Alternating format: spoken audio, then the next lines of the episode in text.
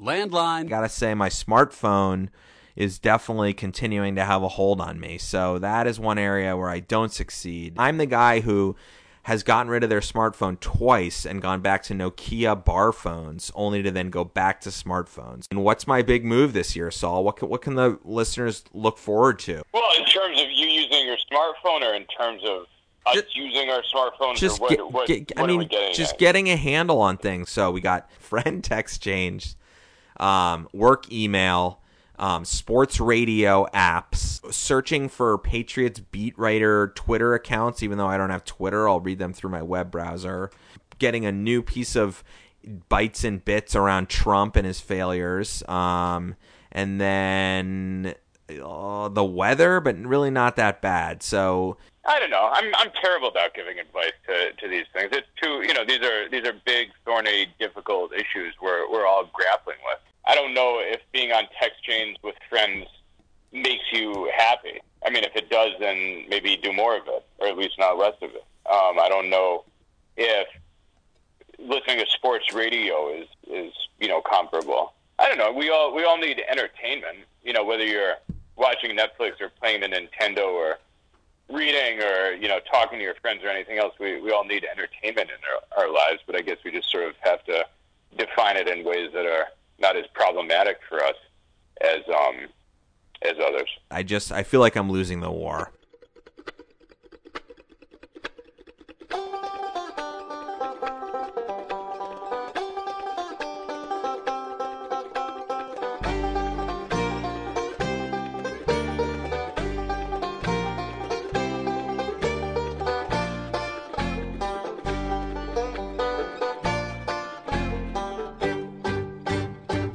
Welcome to Landline Podcast, a triumphant return to conversations that used to be important. On today's show, Saul versus Alex, Alex versus Saul. Two white men talking about themselves.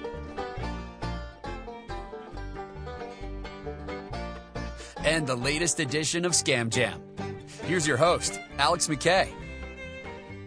Happy 2019 Landline Podcast. If it's your first time, if it's your last time, we're happy you stopped by. On today's show, it's New Year's resolutions, tips on getting sober with Saul, joining a gay friendly boxing gym with dirty wooden floors, nothing more landline than that. Plus, we've got sponsors, we've got Scam Jam, a favorite feature for many longtime listeners as well as a little history lesson in segment four. So enjoy the show. Here we go. Landline Podcast, 503 894 8480. Call the landline, join the show, leave a message, talk to me. Landline. Landline. Call from wireless caller.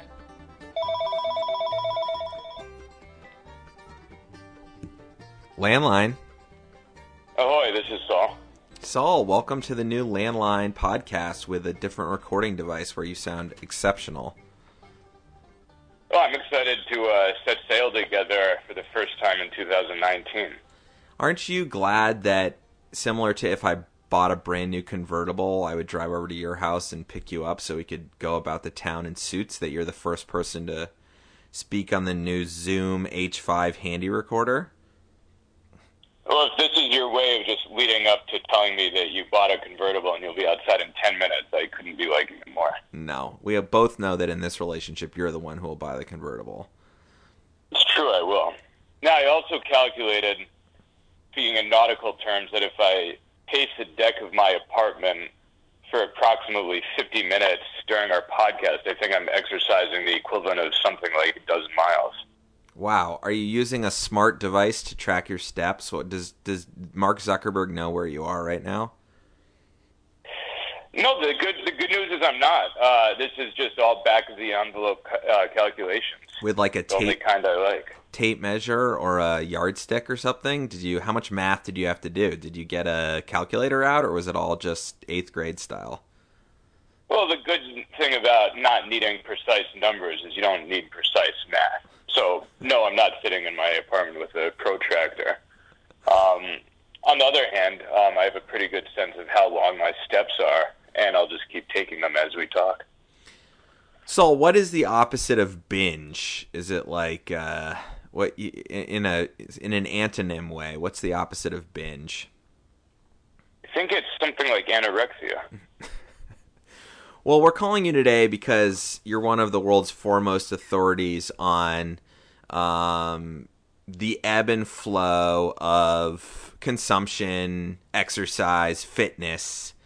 Um, you're well known to, uh, you know, really binge and and go the opposite way um, in a good way, not something that we're judging you on here on Landline Podcast. You have a great history of, you know, going on long streaks of one behavior for as long as you can and seeing significant and dramatic results. So, in a season of signing up for the gym and not drinking and not using television and deciding to put money away to buy a house or whatever it is our listeners are deciding to do differently this year, I feel like you have a lot of experience in both succeeding and failing in those tasks. So, I wanted to start the show out by just um, asking you why you don't do dry January and how you kind of plan your alcohol free moments. i am two weeks sober as we speak, speak, speak here today, so thought you could give us some insight into how you plan these things. Well, basically, I, I've never liked moving with the crowd. Um, I don't do my grocery shopping on Sunday afternoons. I don't quit drinking and buy gym passes on January 1st. Um, and in fact, I try to avoid rush hour. I've always had a policy that I try to do things when other people aren't doing them um, because I find that it, that just makes me more productive and happier.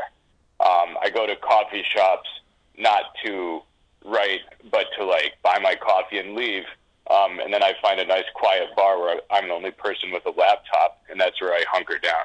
Wow. So to me, crowd crowds are not motivating. I think some people might take um, motivation from being in the group of a, the, being part of a group that's doing exactly what you're doing.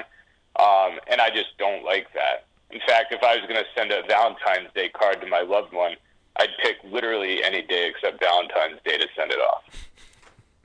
So I asked you because I joined a gym, and that's what this podcast is going to be about. Is about my new uh, membership at the Sweet Science Boxing Gym in North Portland. Nothing more landline than boxing, it turns out. And we'll get into the details about that soon. But um, I asked you if you were abstaining from drinking, and you said no. You said that that was a September thing for you. Is that right? Yeah, I, I like to do a month or two early in the fall, at the beginning of the semester. We all know I'm an academic, and I think in terms of semesters, trimesters, quarter system occasionally. And to me, that's when I like to kick things off uh, possibly again in the spring or summer. But why stop when everyone else is stopping? To me, that's a time. That's a great opportunity to have more drinks than normal. So when everyone else is thinking like January one, turning the page, holidays are over. What is the framing around September one? Uh, you know, I understand the academic reference you just made, but how does that usually go? I guess you're kind of like just that that Labor Day barbecue is the first time where you feel like a fish out of water. I mean, what is it easy? Is that an easy time of year to do it? Because there's still some pretty good sunsets and there's still a fair amount of of you know oyster varietals that are in season in September and October. So how do you deal with that? Yeah, I mean, it, you know, the the tragedy about not drinking is it turns out that there's always a good time to drink, and probably a lot of women who are pregnant think about that even more than we do. Um, there's always something fun going on. There's always a new cocktail and a new season to enjoy it in.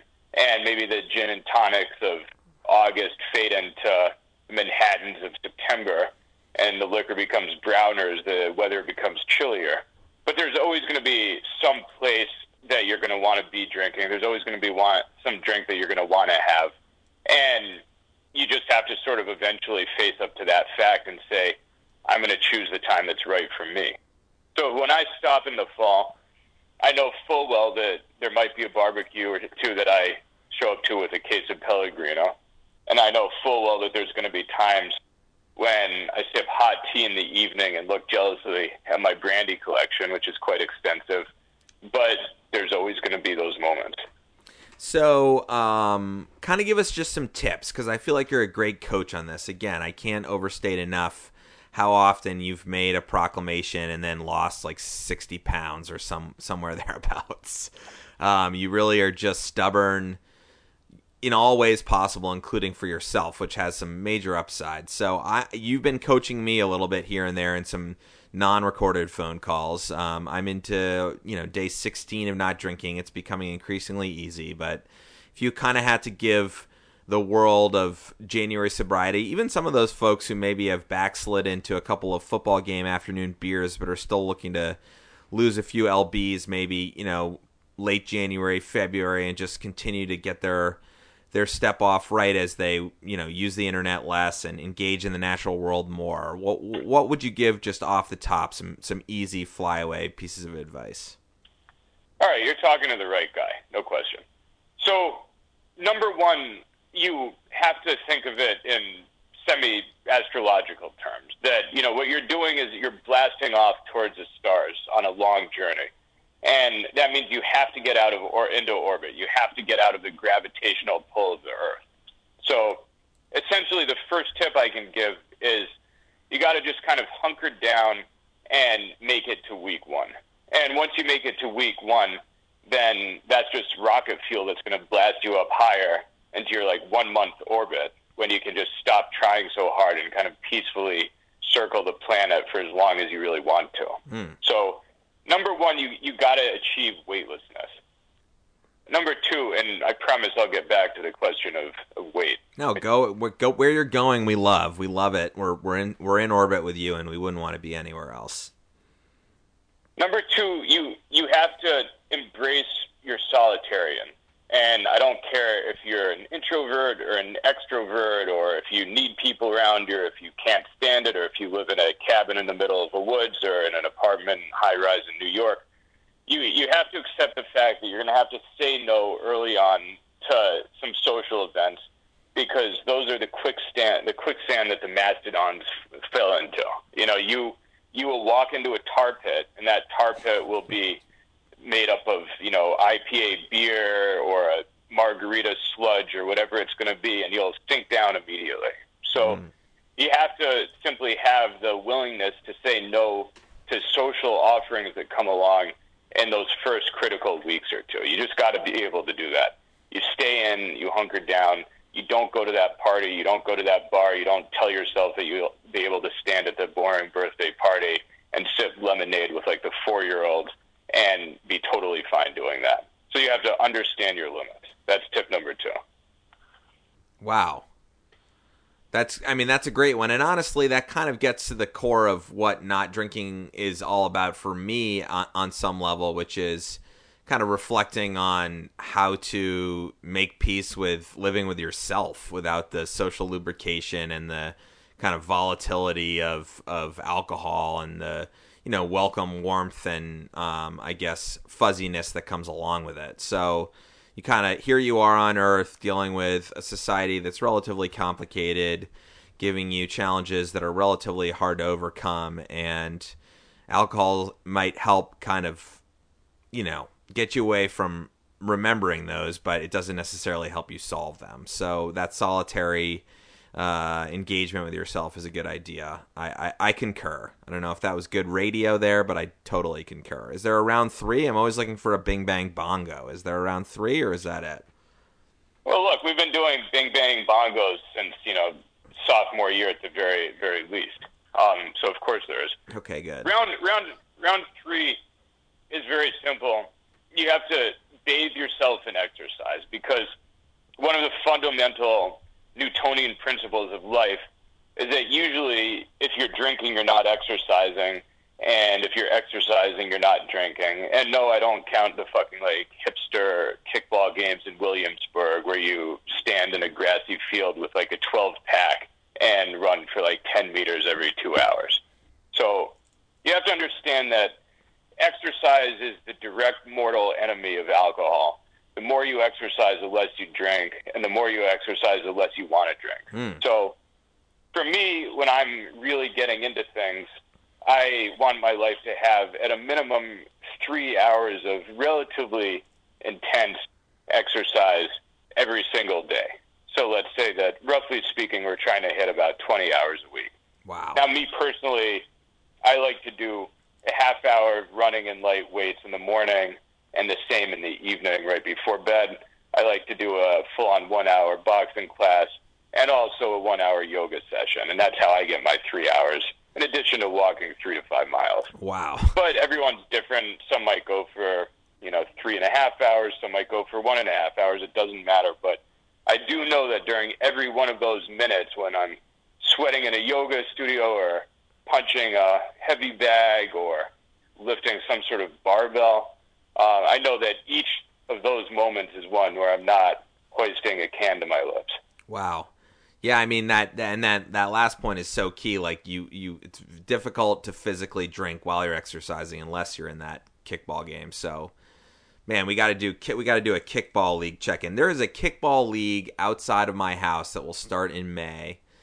Um, there is kickball games in the park five days a week. There are six teams playing three games, and then they swap and play a second game. So all double headers full of 35 to 40 year olds. We're talking like 15, 20 people a team, t shirts, you know, hats. They have Wow. coordinated cheers. It is big business. They're all around 40. Now, how many how many of them don't have beards? Uh, well, you know, it's like very gay friendly, so that's not to say that beards and gay friendly don't go together, but it's like there might be a little bit more manicured look depending on the team. I mean, it's all the different stratas of the of, of there's definitely bearded teams, but there's also maybe you know more the the clean cut teams. There's like the it might be more of a tattoo crowd than a beard crowd. Um, you know, you've got kind of like some ex high school jocks mixed in with um, some like fat people. It's all happening, right? But the fundamental thing that connects them all is cases and cases of cheap yellow beer. I mean, these guys are getting, for lack of a better term, completely fucked up during these games. And uh, it's, a great term. it's fascinating. It, you know, and then of course they're all just driving home. Their kids are there. People are smoking weed publicly in the park. And you know, on on the one hand, on paper, if I was 25 and was told that I could be 40 and doing all of that in some city in the country, I'd ask where and how do I get there.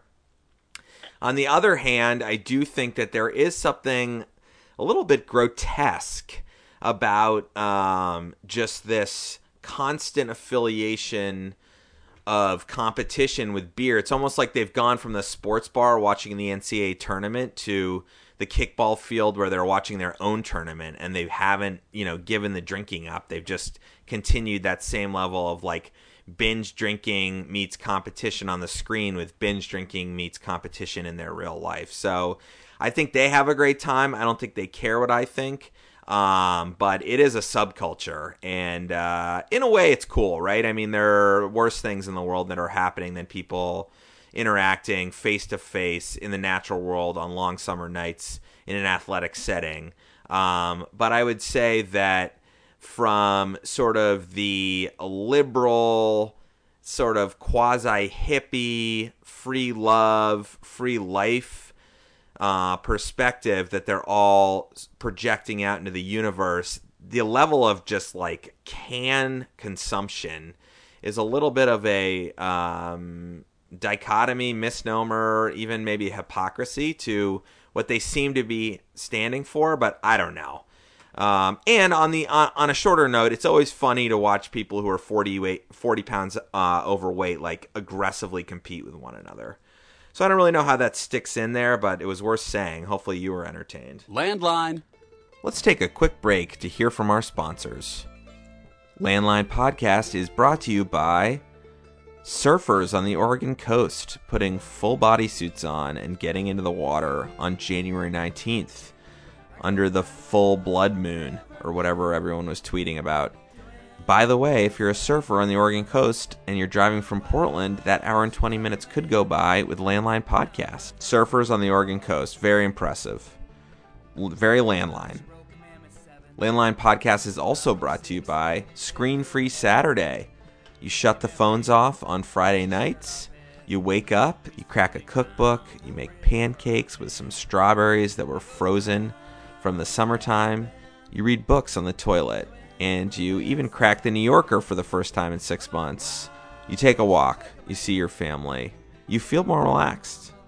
And finally, by the independent used audio equipment store. In this case, Astro Audio PDX, Donnie and your Goth LBGTQ business partner. What a service. What an experience. Google Maps couldn't find it. A referral from an already defunct audio store was the only way I knew about you in the first place. And your markup on Chinese shit made me feel like I was doing the right thing by shopping with you. So thank you. All right, back to the show. Landline. All right, well, so that's that's where we're at, folks. We're at this juncture in the in the year, talking to someone who's kind of the the king of obsession, one way or the other. He's drinking himself, but we're not. Um, and, and you know, another topic that you know so much about, Saul, is, is boxing, and and that leads into kind of without my drinking, there's been a lot more time to exercise. So I've been doing, uh, you know, my ultimate frisbee with pod, which podcasting uh, listeners have heard about before. Another podcast topic on its own. Um, but I decided to join a boxing gym at your at your recommendation. So, you know, what what is it about boxing gyms from your point of view that should be attractive to people? Because there's a lot that's attractive to me now that I've stepped foot in them yet. And and you want to know about my experience, but just you know, in general, what is it about a boxing gym that that you think people should consider? Well, I mean, I guess you know, it's a, I was probably first drawn to them um, for basically the same reason that I stopped drinking in the fall instead of January first, because I was going to a small liberal arts college and the walls were closing in, and I found a boxing gym that had nobody else from that college going to it, but a lot of other people from all over the place. And I needed that. It was, to coin an entirely new phrase, a wonderful breath of fresh air for me to experience. And so originally, that's how I was kind of drawn to the gym itself as just a new setting and some variety in my life. And now, obviously, as a sport, I'd been an enthusiastic consumer of it, watcher of it, uh, and even a sort of amateur uh, historian of sorts for many years before that. But that's how I first walked into a boxing gym. Yeah, and it, it's probably likely to be true that you're going to see your your friends from the boxing gym less at your yuppie grocery store than your friends from your yoga studio. So I think there's something to that and like the whole idea of not being a sheep and kind of going against the current that we've set out for this podcast there is an element of being able to go do something with a group of people that you're not going to see in all of your other normal circles. And that's certainly the case with my boxing gym. So, my boxing gym is in North Portland. Um, it's in this kind of little hamlet called Kenton, which is, you know, yet to be gentrified fully. Um, it has a giant Paul Bunyan statue at the head of Main Street um, with a huge axe. It used to be a combination of kind of mill workers and meat packers that worked and all or lived there in all these different little um, mill homes, tiny little you know bungalow, two house, two, two bedroom houses, and so this boxing gym is on a second floor above the Kenton Club, which is a dive bar that's been around from the 50s and is decidedly dark. I don't think there's a window that faces the street decidedly dark, dirty, authentic. I'm sure that um, it could be relatively scary at some point. So, going into the boxing gym, you know, wooden steps upstairs. It stinks like hockey gloves or lacrosse gloves, if you know what that smells like, or boxing gloves, if you know what a boxing gym smells like. Um, really, no thrills or no frills, no thrills. There are thrills, no frills. Um, woman owned. The only two teachers I've had so far are women. My first class is 16 people, and 13 of them are women. And I think around 10 of those women are gay. So, I mean, right away, I'm excited. That's my kind of crowd. Um, never underestimate the value of being in a classroom setting with women. They just seem to be able to perform um, better in those situations where they're better listeners, um, especially when you're exercising. They're not so macho woman owned, woman run, women attendees. It's a big gay community, I can tell already. Whether or not it's a gay pickup spot is a question of mine, and that's something we should get into because um, it feels like that could be the case. Um, and you know you're just you're in there with everyone else. You're new at something. You you you have no idea how to do it. Um, they're wrapping your hands for you. They're giving you a set of used gloves that are off the shelf that have been sprayed with a can of lysol. There's no app to check in. You know i paid with cash um, it feels good that I'm supporting these people. It's kind of cold in there. There's dirty windows. They have sparring events on Saturday nights that members of the gym are invited to come watch. Um, you know, you start off with very simple technique and you have to build your way into the third and fourth classes. I'm not allowed to be in the boxing workout class yet until I get my technique down. And in a way, I did yoga a lot. I think yoga is great. I think all the exercises people are doing are great.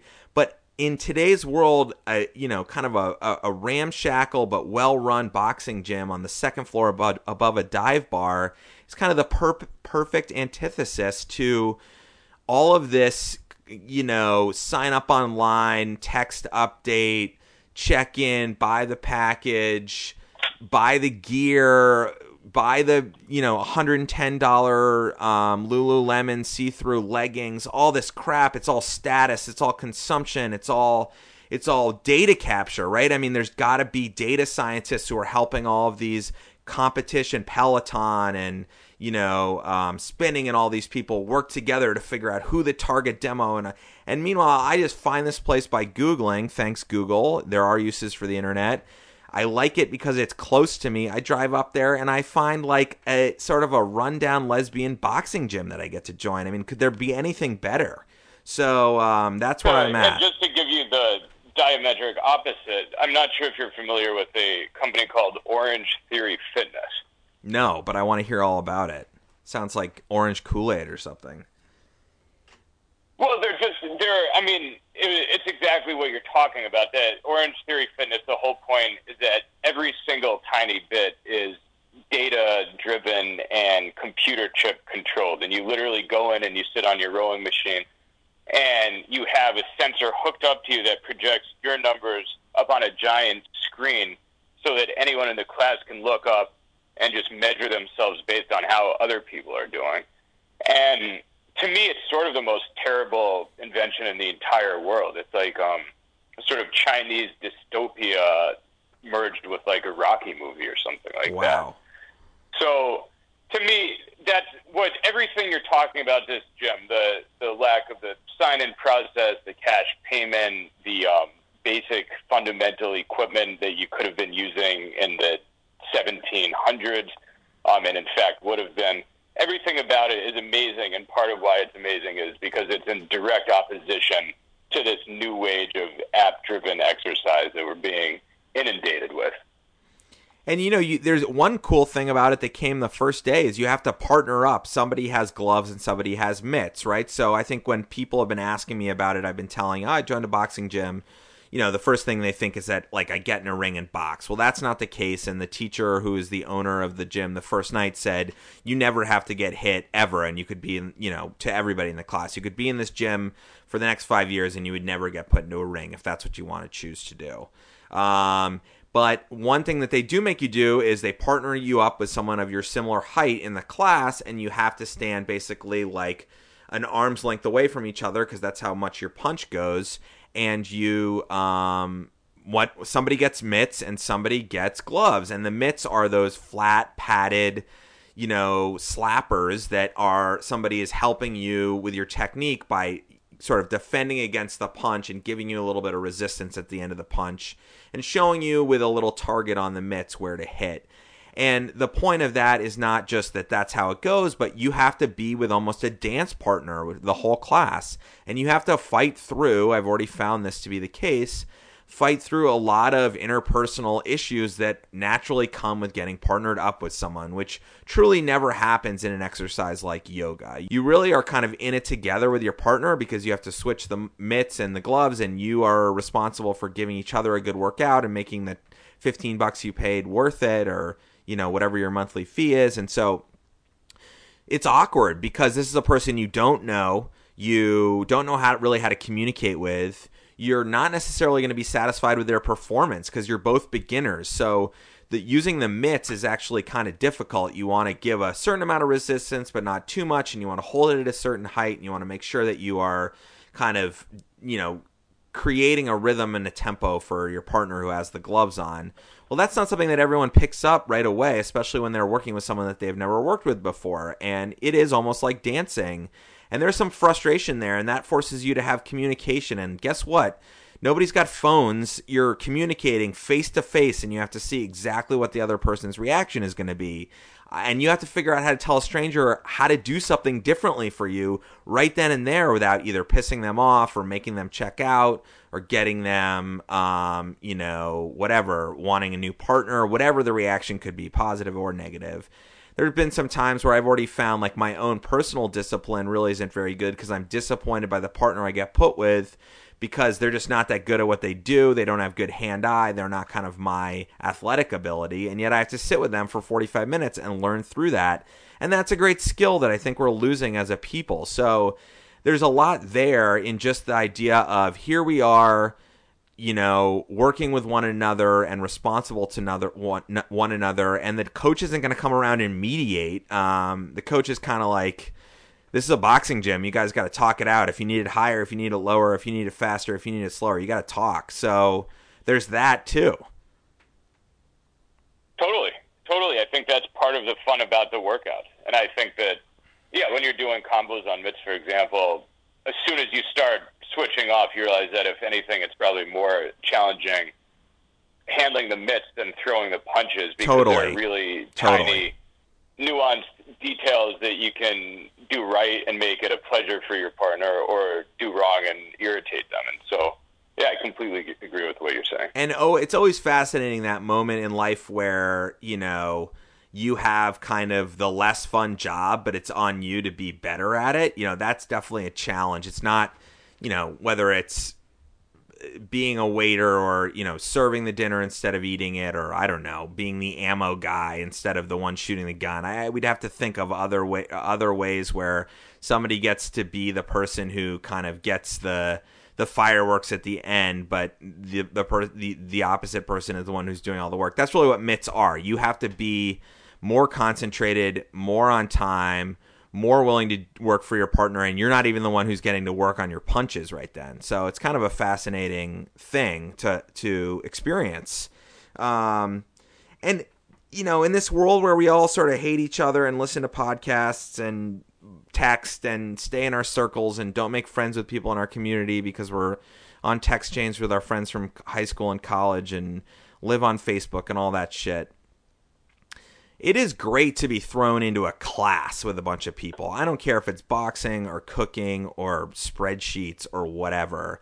There is so much empathy that comes with going into a classroom setting with other people and learning along with them and you treat them with respect and concern and you have to work on your listening skills and you have to work on how you present your point of view when you're speaking up because of the group dynamic and that's just something that uh, you know you can never underestimate. I'm so judgmental of people walking out on the street, but those very same people could be in my boxing class, and I really am sort of disarmed with all my anger and have to respect them and listen to them and try hard with them and realize that a lot of them, regardless of how they look or their age or their fitness, might be better than me at boxing. Like fat people can be really good at boxing.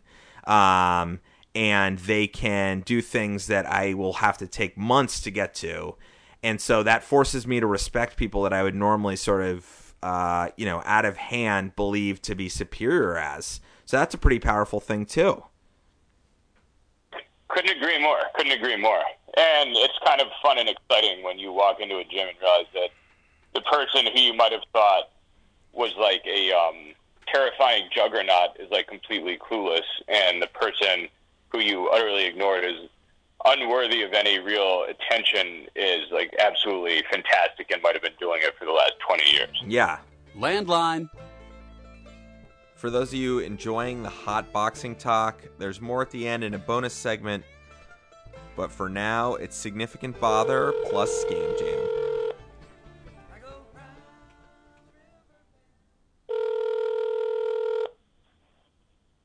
You just caught me. Honey, Yeah. this is your husband. Hi. I said you just caught me. I was about to turn the TV on. I'm calling from upstairs. I'm doing my podcast again. Back at it. So, can you explain for the listeners what significant bother was in its in its best iteration? I can't say that I can. All right. Well, we're bringing Anna, my lovely wife, co-podcaster, critic at large for Landline Podcast, on because we think we need a little reset on what Landline is all about she hears me talk about the podcast all the time. And what did you say to me the other night while you were playing like World 8 9 on Mario? I asked, um, what the fuck is landline anyway? I think you said I'm completely lost on your podcast. Uh, yeah, I mean, I did say that also, but it boils down to the fact that I I couldn't keep straight what when you say landline, what it means. Like, is it specifically about cell phones versus landlines? Or is it about everything you gripe about, which, you know, I don't know if our listeners have a lot of time, but, you know, privileged white people, um, baby boomers, um, the environment getting destroyed, people not holding eye contact, things like that. So I I was hoping that you could help me just like and for the sake of the podcast drill down on what when you say that's not a landline, what do you mean? And did you think my answers were good?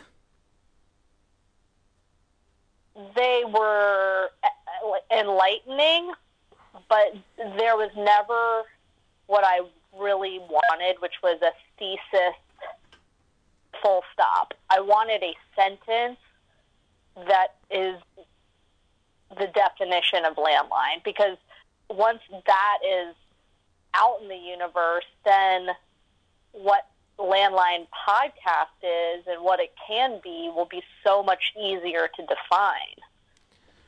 Right. Well, so it turns out landline isn't just anti cell phone. It's not just anti iPhone. It's not just hoping everybody will get a landline in their home. What I'm talking about is ultimately a constant push by marketers and producers and industry people who want to continue to drive the bottom line of their companies to reinvent and you know technologize everything in our world in in the hopes of captivating a new audience and continuing to make sales. And so that seems probably at, at first blush so counterintuitive to the title and everything I've been doing for years with this podcast but I think what it boiled down to you you just made a lot of good points but you're still not saying the sentence that I need to hear which is and of course you'll correct me if I'm wrong but landline is challenging the blind adoption of convenience. Yeah, because landline phones weren't more convenient and they weren't more sexy and they didn't like get you dates on Tinder and they couldn't tell you where to go.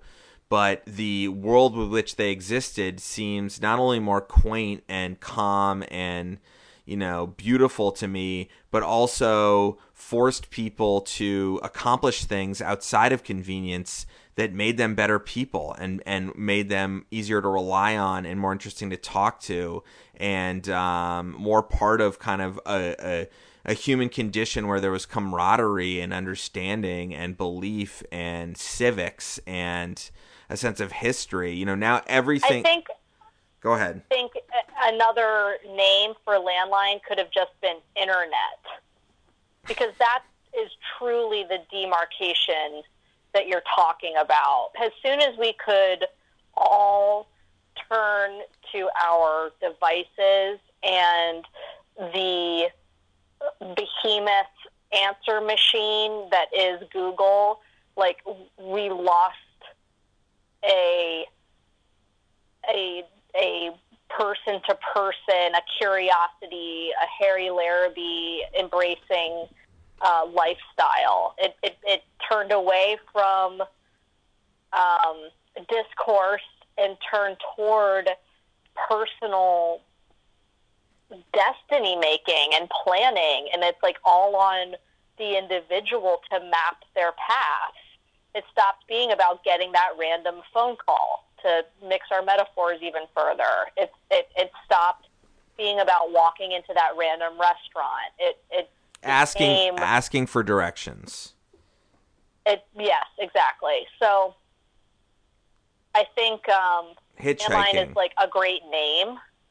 But we're also But talking. I mean, give me five more minutes of banter about this. The significant bother is exactly what we're doing. You are the one who is my sort of fiercest critic, and you um, are married to me, so you're my significant bother. So, so okay. But also, we have the fact that I'm doing this on a landline phone. That our home has a landline. That I wish all homes had a landline. That there's some sense of hoping that people will call the landline 503-894-84 8480 and and participate and leave messages on the landline not just text in or blog in or email in or tweet in about how their sandwich was overcooked or like how they took a big shit but you know call and share we're trying to create a community of people who are kind of awakening to the fact that this technology is making their life more crazy and worse and and and less fun to be a part of and so the landline is like this you know, a phone booth on a hill in our virtual minds that they can call and it rings and maybe I, I'll answer and maybe I won't. And if I don't, they'll have to leave a message and they won't have it planned and they can't delete it when they're writing it. They have to just go and they have to say what's on their mind and they're forced to be great in that moment. And like the fact that, you know, I'm talking to old friends in long conversations about things that we're comfortable speaking about is hopefully giving a window into that like kitchen to kitchen landline conversation that would go on between families or great friends or sisters or, you know, whoever when they were just having a long Sunday call because they hadn't been in text contact every day for the last month. Okay. But uh, the part that gets that we need to just breeze over is that the podcast goes up on the internet and people listen to it on their cell phones. But so what do we I mean, what am I to do? Like so on one end of the spectrum I can go hang myself. I mean on another end of the spectrum I can create records and send them out, right? But I mean at some point you want to have a voice. I'm not on social media. Um, I tried to do that funny thing with Yelp. That that that sort of kicked the can, but like you know, I do have a, a couple hundred listeners without ever promoting this on the internet. That's something to hang my hat on. Um, but I agree with you. At least now I'm recording on this new recorder that's not attached to the internet, and it's not, and there's not a computer on in front of me. I'm staring at the, the my dirty office floor, and I'm forced to, you know, perform for an audience of none. I can't get any text from anybody in the middle of the podcast. I'm trying, but I mean, it's a good criticism. What what would I do? What what what would I do? what I I think it begs of your stance is less fatalism and more about balance and doing the best you can and like what you said about this is also about bringing more spontaneity and fun into our lives is something that we should really like lean into.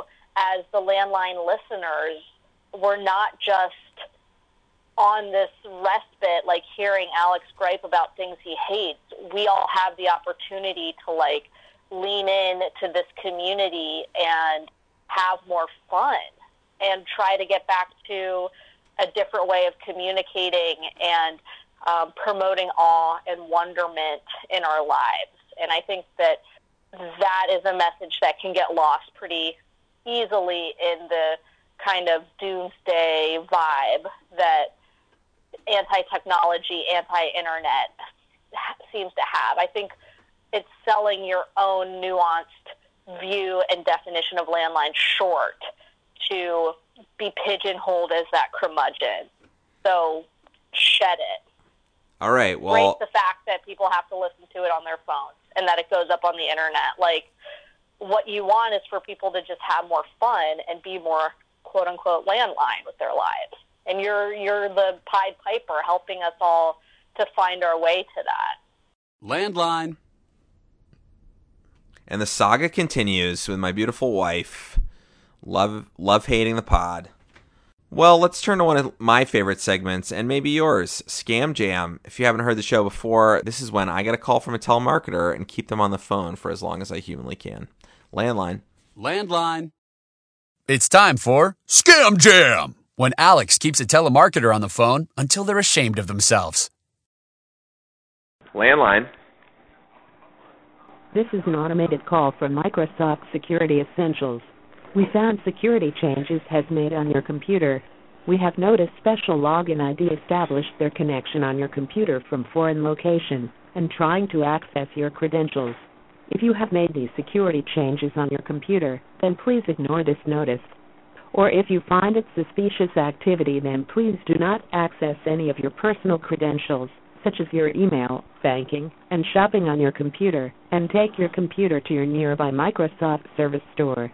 If you would like to talk to Microsoft Online representative, please press 9. Or if you want to call back, this call is being transferred to our technical support engineer. Please be on the line.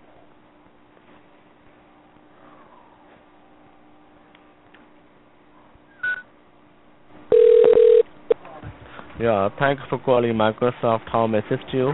I'm calling about the suspicious activity on my computer. All right. So, uh, did you uh, download something uh, yesterday? Uh, did you receive a message? Yesterday was Monday. I did. I did download something on Monday. Yes. All right. So right now, are you nearby computer? So let me help you out. Computer on. My computer is on. Okay. So do one thing. Get on the internet. Get on the Google. Okay, on the Google. You have to type www dot okay helpme.net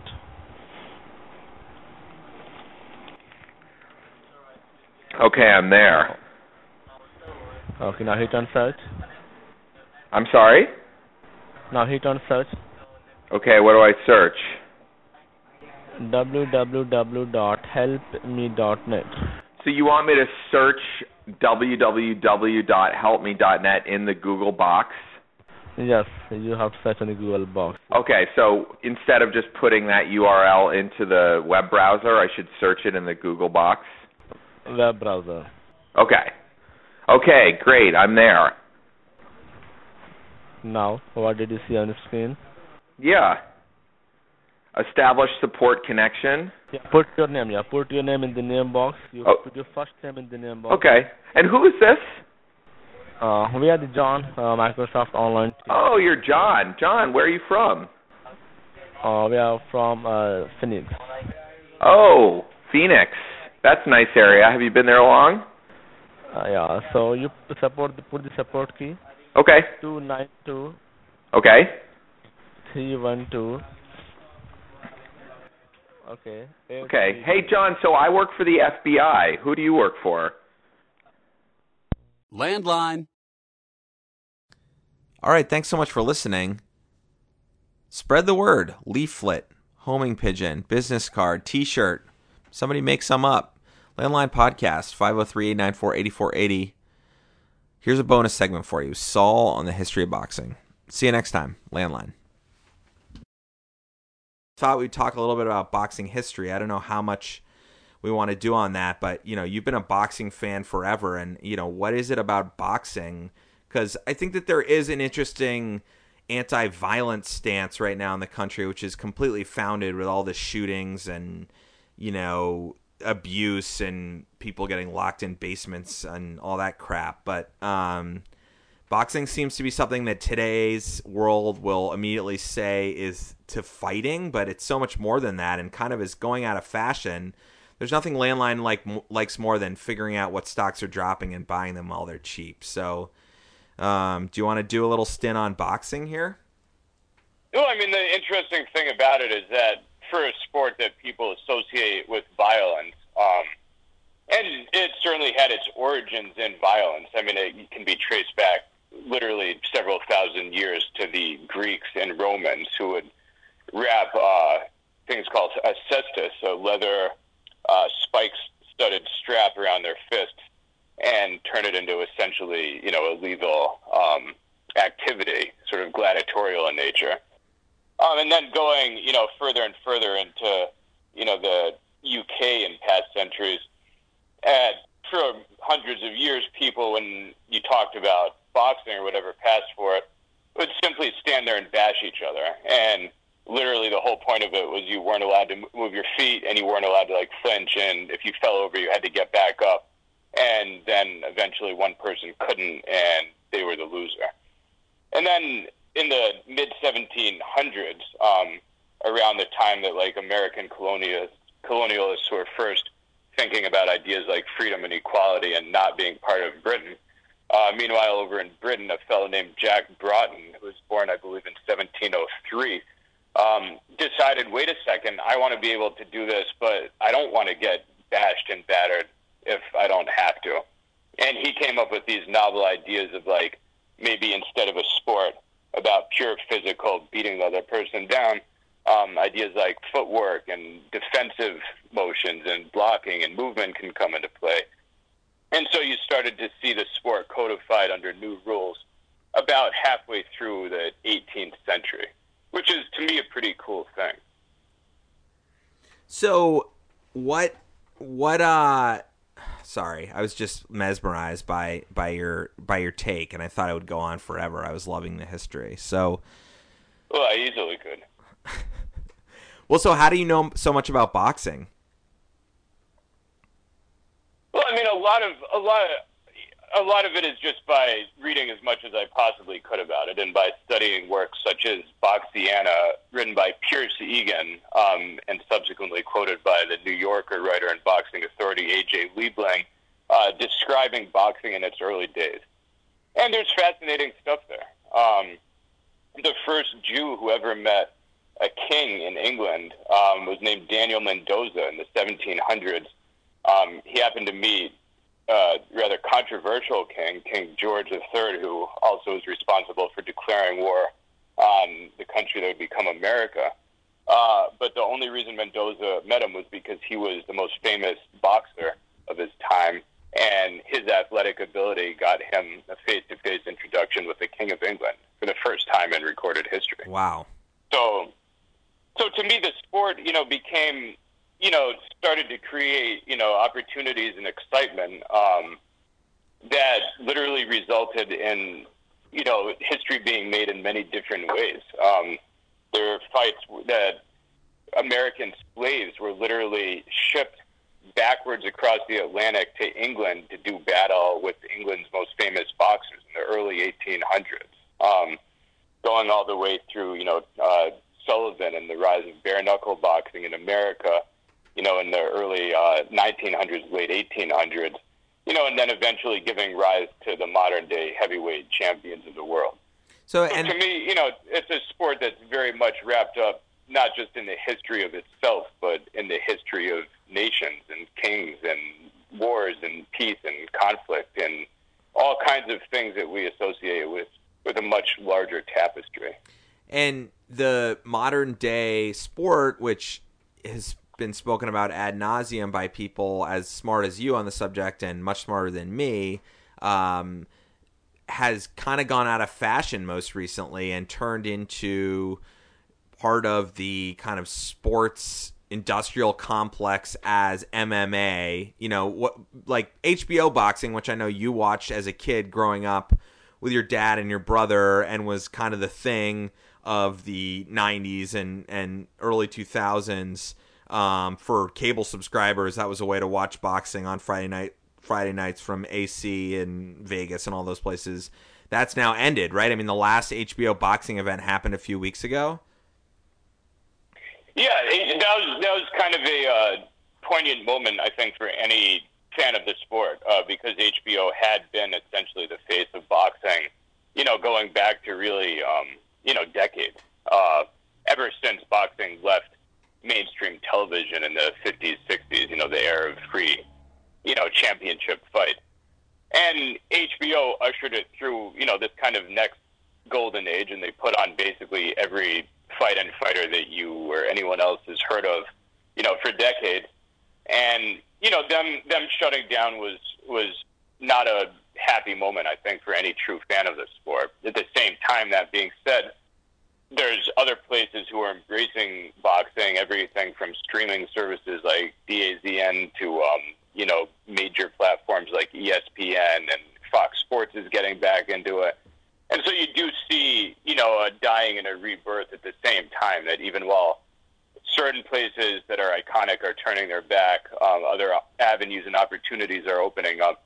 And you could argue right now that boxing is actually more mainstream than at any time in the last, let's say, 30 years. Wow. All right. In terms of its in terms of its availability on television, and in terms of the statistical chance of you turning on your TV to a sports channel on like a Friday or Saturday and seeing some kind of decent to high quality matchup coming on on a major network, on But a major cable network. But it's relatively regarded as, you know, down market, right? I mean, it's kind of it has been for and I'm not saying it's it's true and I'm not saying that it's a, you know, a, a fair marketing of the other sports over boxing, but the NBA, the NFL, baseball, hockey, soccer are now all eh, golf are all now senior to boxing in sort of the hierarchy, and the there are hardcore fans who will get together and pay for the pay per view, um, which now seems you know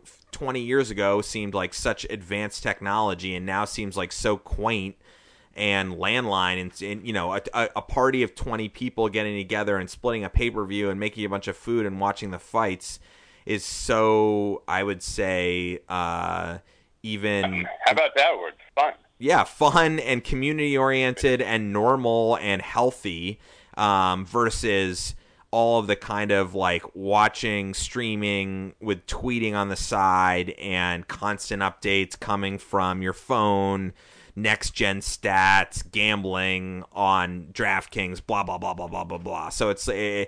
But really, they've done a good job, or at least maybe that's just my own information sources telling me this that boxing is sort of, you know, for people who like pit bull fights. So what happened there? Like what was the marketing problem there? And and I guess how do we connect this back to me boxing? I know how, but it's just interesting how you know, me boxing could be considered kind of like dirty and scuzzy and uh, you know, lowbrow and um you know, all about violence when the reality is, and I can say this for all the people I've joined uh, the gym with and the people I shared class with, it's all about sort of like bettering yourself, having better dif- discipline, listening, executing something that's really hard and doesn't come naturally to you, protecting yourself, moving fluidly through life, working with other people, like I said before. So, I don't know, wrap all those points up and, and tell us why how did they succeed? Maybe just because those other sports were geared to make more money.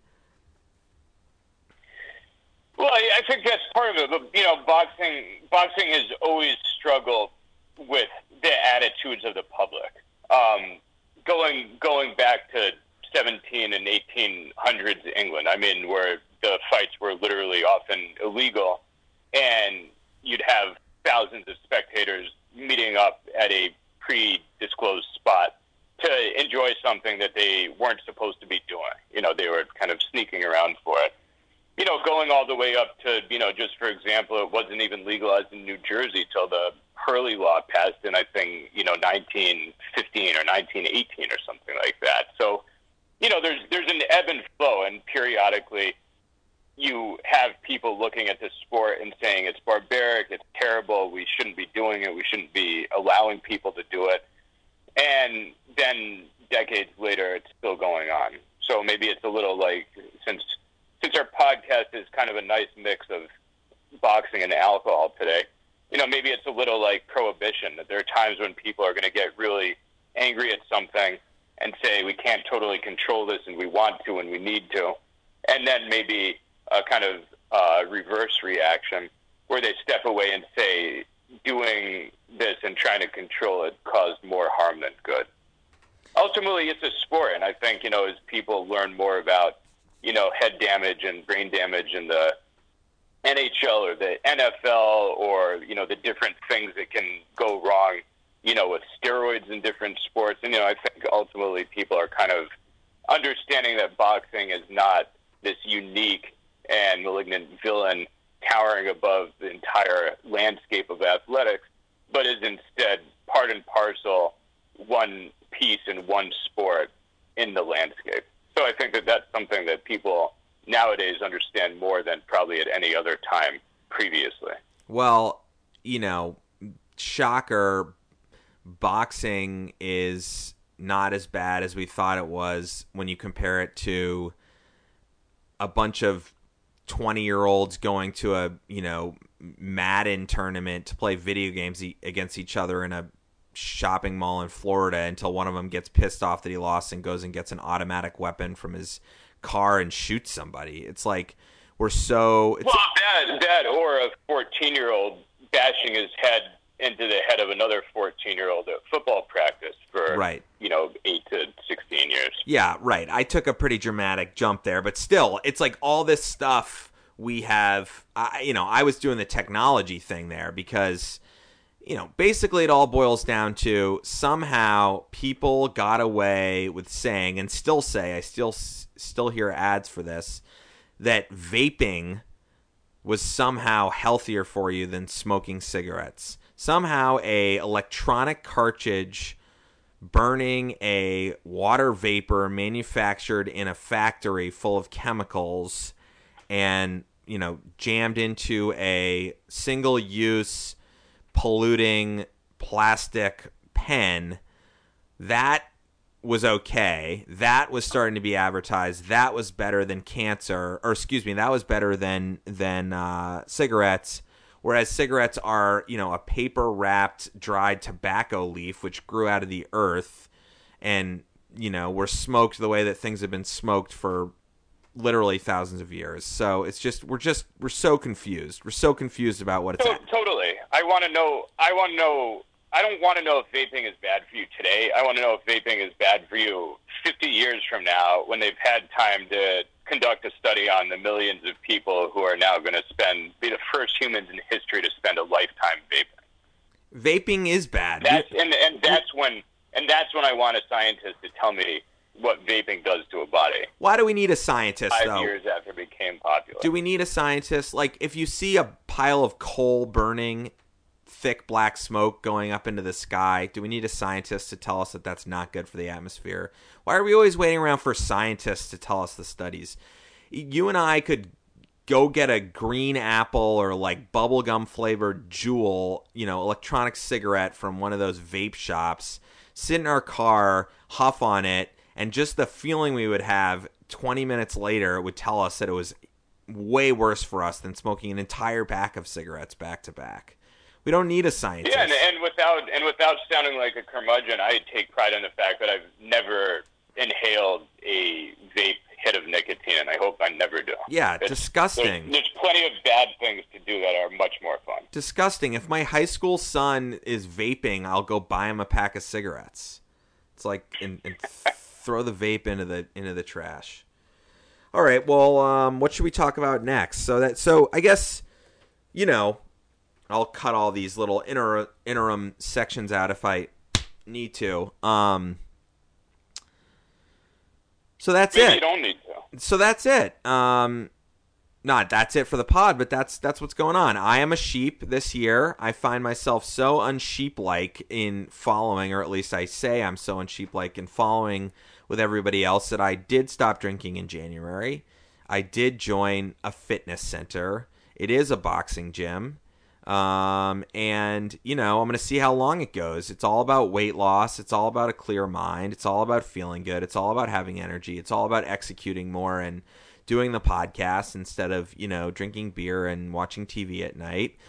We've also taken off Netflix and Amazon from our weekday schedule, so no more just, you know, do, Wow. doing an hour and a half of Mrs. Maisel, which is an awful show, anyways, um, to lull ourselves to sleep, forcing us to either channel surf on the broadcast antenna or play a board game or read our books or um, play Nintendo, which I got my wife for Christmas this year. They did a relaunch of the Super Nintendo. We can talk about that on another pod, but trying to just dial it back. Um, and I don't know, you know, I think that the landline New Year's resolution is just to continue to get a handle on technology use in my life. And I got to say, my smartphone is definitely continuing to have a hold on me. So that is one area where I don't succeed.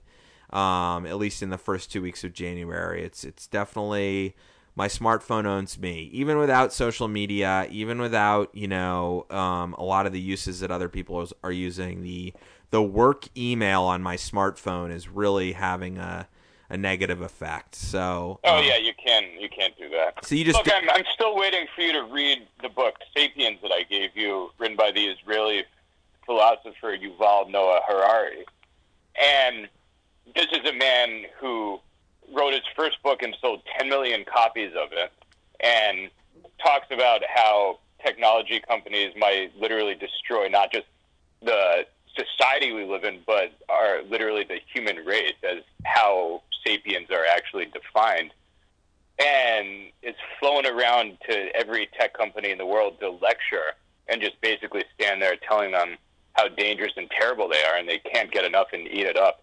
Hmm. And he just and he just doesn't have a smartphone, and he meditates for two hours a day, and he knows more. He's far from a Luddite. He probably knows more about technology and its uses than almost any human being on the planet. All right, I got it. Well, I have a 700 page Tom Wolfe book that I'm trying to finally finish, so it's it's next on my desk. Oh, Charlie Charlie Corker. Yeah, exactly. Corker, right? The uh, A Man in Full, which is good, but just so epic. All right, so we're I'll read *Sapiens*, and that's the that's the landline book of the month. We'll be reviewing *Sapiens* in February with Saul, so that can be the landline book of the month. How's your technology? Like, how do you feel your technology use is going, Saul? I mean you're you're you're you seem to be in a pretty good headspace in life in general, but can you get tough on yourself in any area? I mean, do you care? Do you not care? You don't have your work email on your phone. You just wait until you open your laptop, or how does all that work? Yeah, I, I try to really avoid the the work email on the phone. It's terrible. I use I use my phone too much. It drives me crazy. Um, and I've started recently uh, because you know I think it's not even when you turn the phone on; it's having the phone nearby. It's, it's being able to reach out and touch it. It's literally the tactile feeling of a phone in your hand is addictive in its own right. Before the screen ever lights up, you know, it's having a phone within eyesight. If you look over and you can see it there, um, that's when the addiction to me starts. So what I've recently started doing, because you know I write, and it's kind of an important exercise to be able to try to focus on that so I, I've been playing around with it because I, I use it too much. Um, I try these days to put my phone on do not disturb and put it in another room for like the first four hours of my morning so I can sit down and just be at the computer and try to do my thing and do my writing without having it as a physical presence, let alone a technological presence. But, you know, I, I struggle with it every day. I, I think, in all honesty, most people or me anyway, struggle more with the urge to touch their phone more than like the urge to like crack a beer at 11 a.m. from the refrigerator, or the urge to do a vape hit of a cinnamon berry blast flavor, or the urge to do any other thing that we would associate with unhealthy behavior. Mm. Yeah, it's a problem.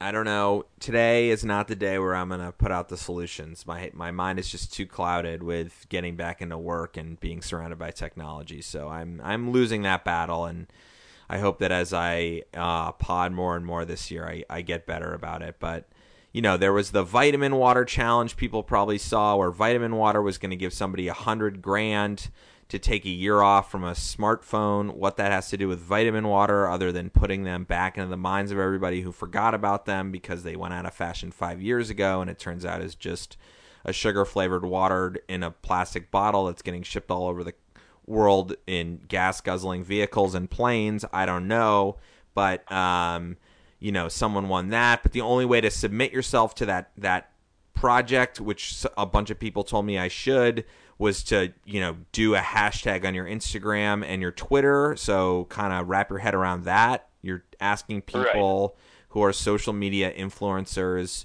to post why they would live without a smartphone for a year, but the people who can do it are ones who use their smartphone all the time. So I guess that's a play there. Um, you know, there is the put it in a box when you walk into your house. There is the all this new Apple tells you how much you're using it, blah blah blah blah blah. But I just I feel like I'm losing the war.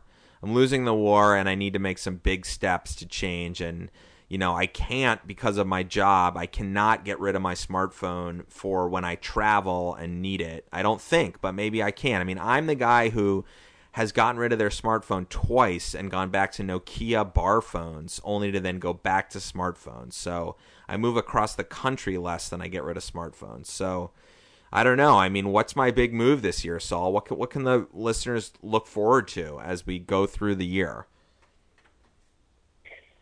Well, in terms of you using your smartphone, or in terms of us just, using our smartphones, just or what, get, what, get, what I mean, we getting? Just at? getting a handle on things. Like they're all, you know, it's it's everywhere. It's everything. It's it's it's maps. It's friends. It's text chains. I mean, here are the areas, the major areas of problems: friends, text chains with people who I don't live in the same city as anymore, work email, um, sports right, well, many- sports wait wait wait let me let, let me list them let me list them because right, i'm go. trying to bring a little structure here because i know that this has been a little bit rambling. So we got text friend cha- friend text change um, work email um, sports radio apps those are all bringing me um, sports fan like like searching for patriots beat writer twitter accounts even though i don't have twitter i'll read them through my web browser um, politicalwire.com like like getting a new piece of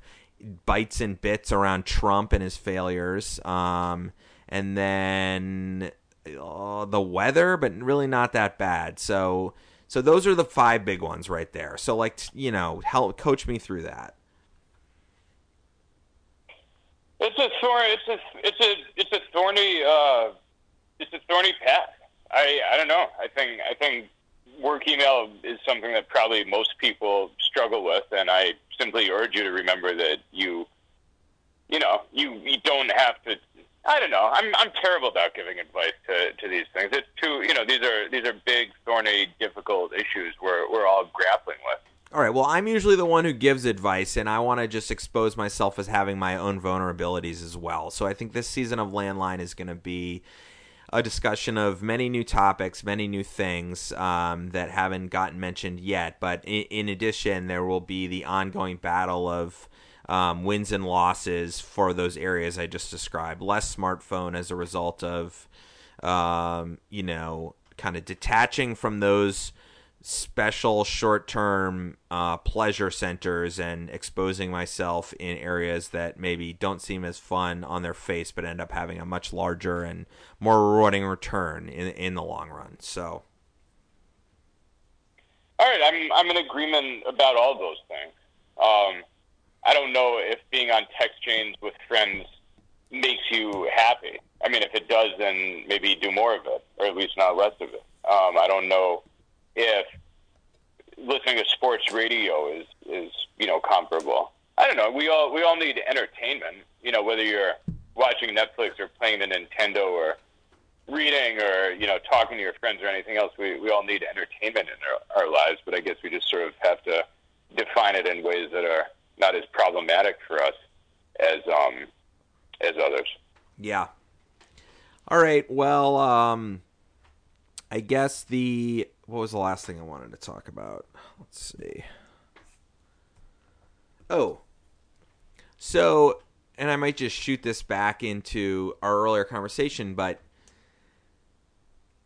without I don't want to be anti yoga, and I've said that a few times here. And I and I, I need to talk to my sister because she's actually working with some fitness people right now as her job, like branding and marketing them and building their businesses. And I know that any fitness is a positive, right? I mean, we're such sedentary, sedentary people as a result of the computer and the television and the phone that anybody doing anything in any exercise environment is a positive. And I know that yoga at its core is spiritual and really beneficial that if we all had a little bit more of a yogi in us that a lot of the world's problems would be solved with that said that should be a title of a um, segment on this show Could be. with that said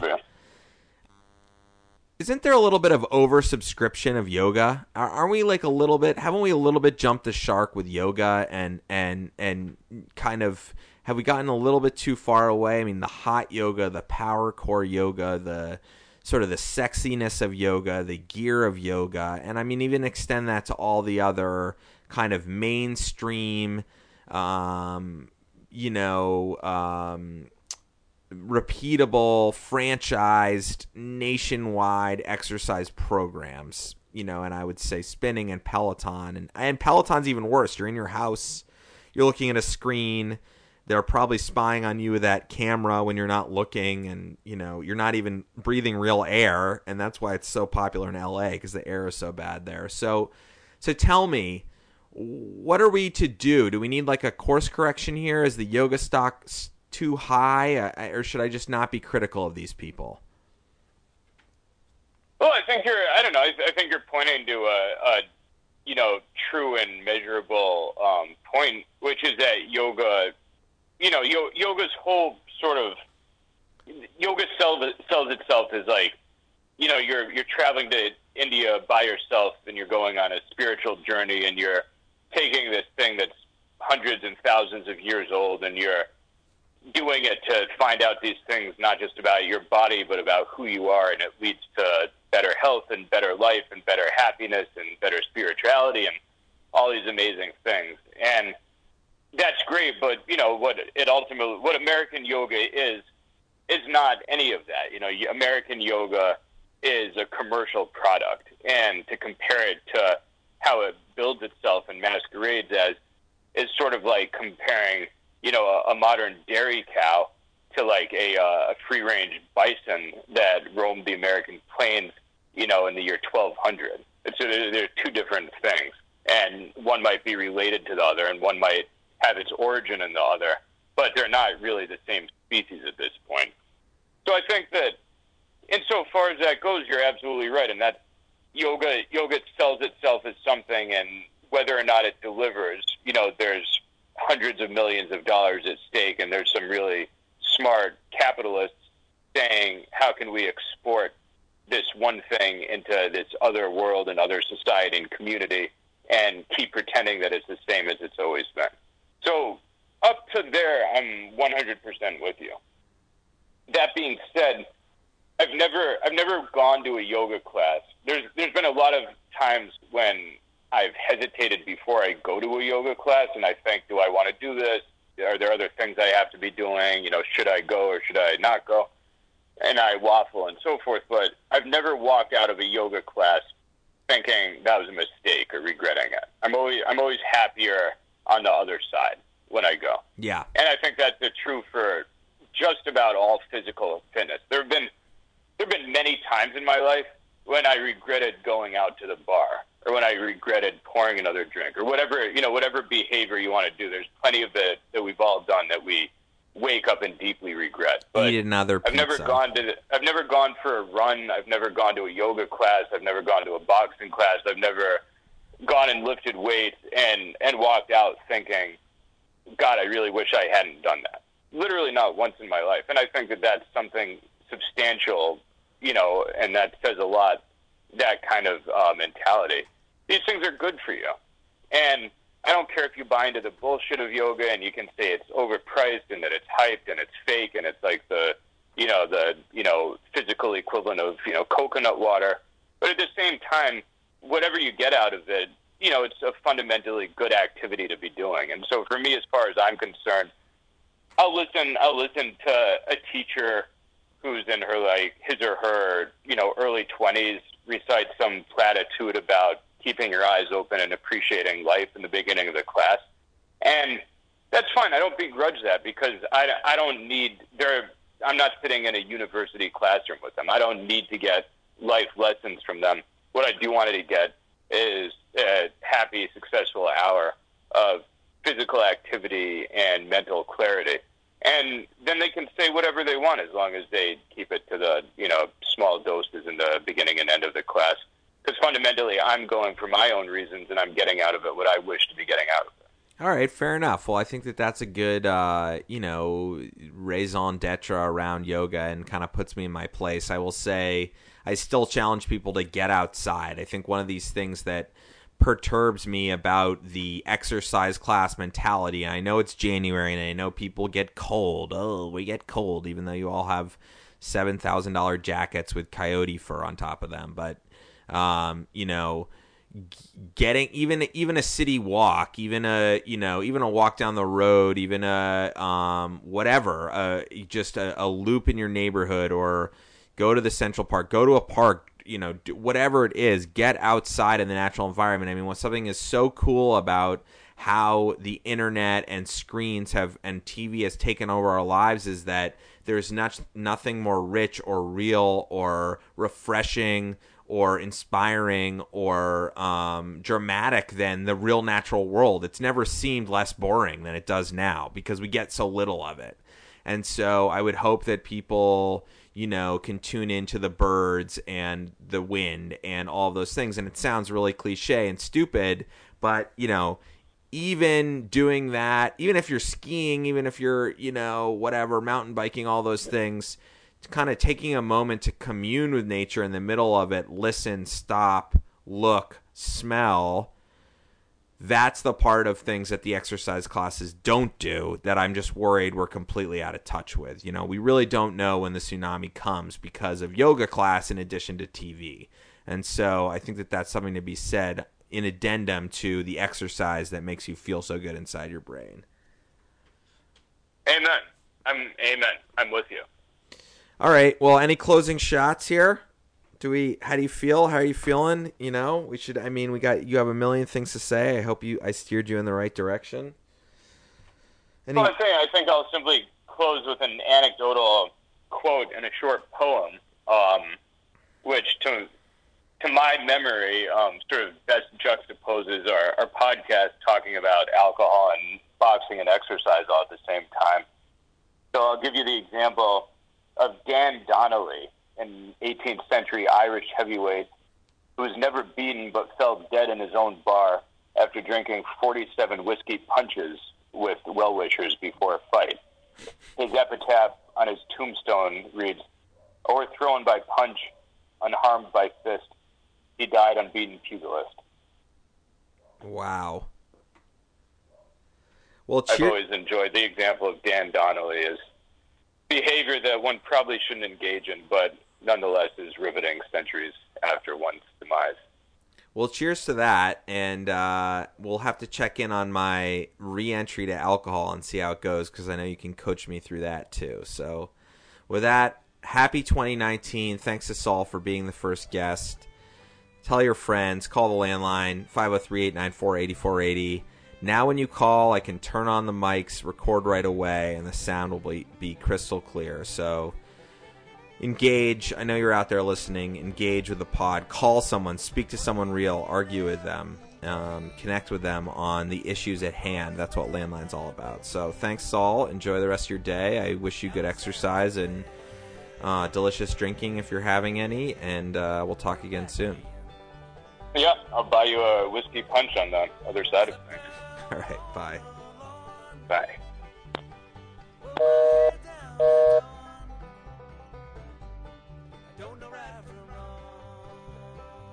You're listening to Landline. Music by the Pitchfork Revolution out of Bend, Oregon.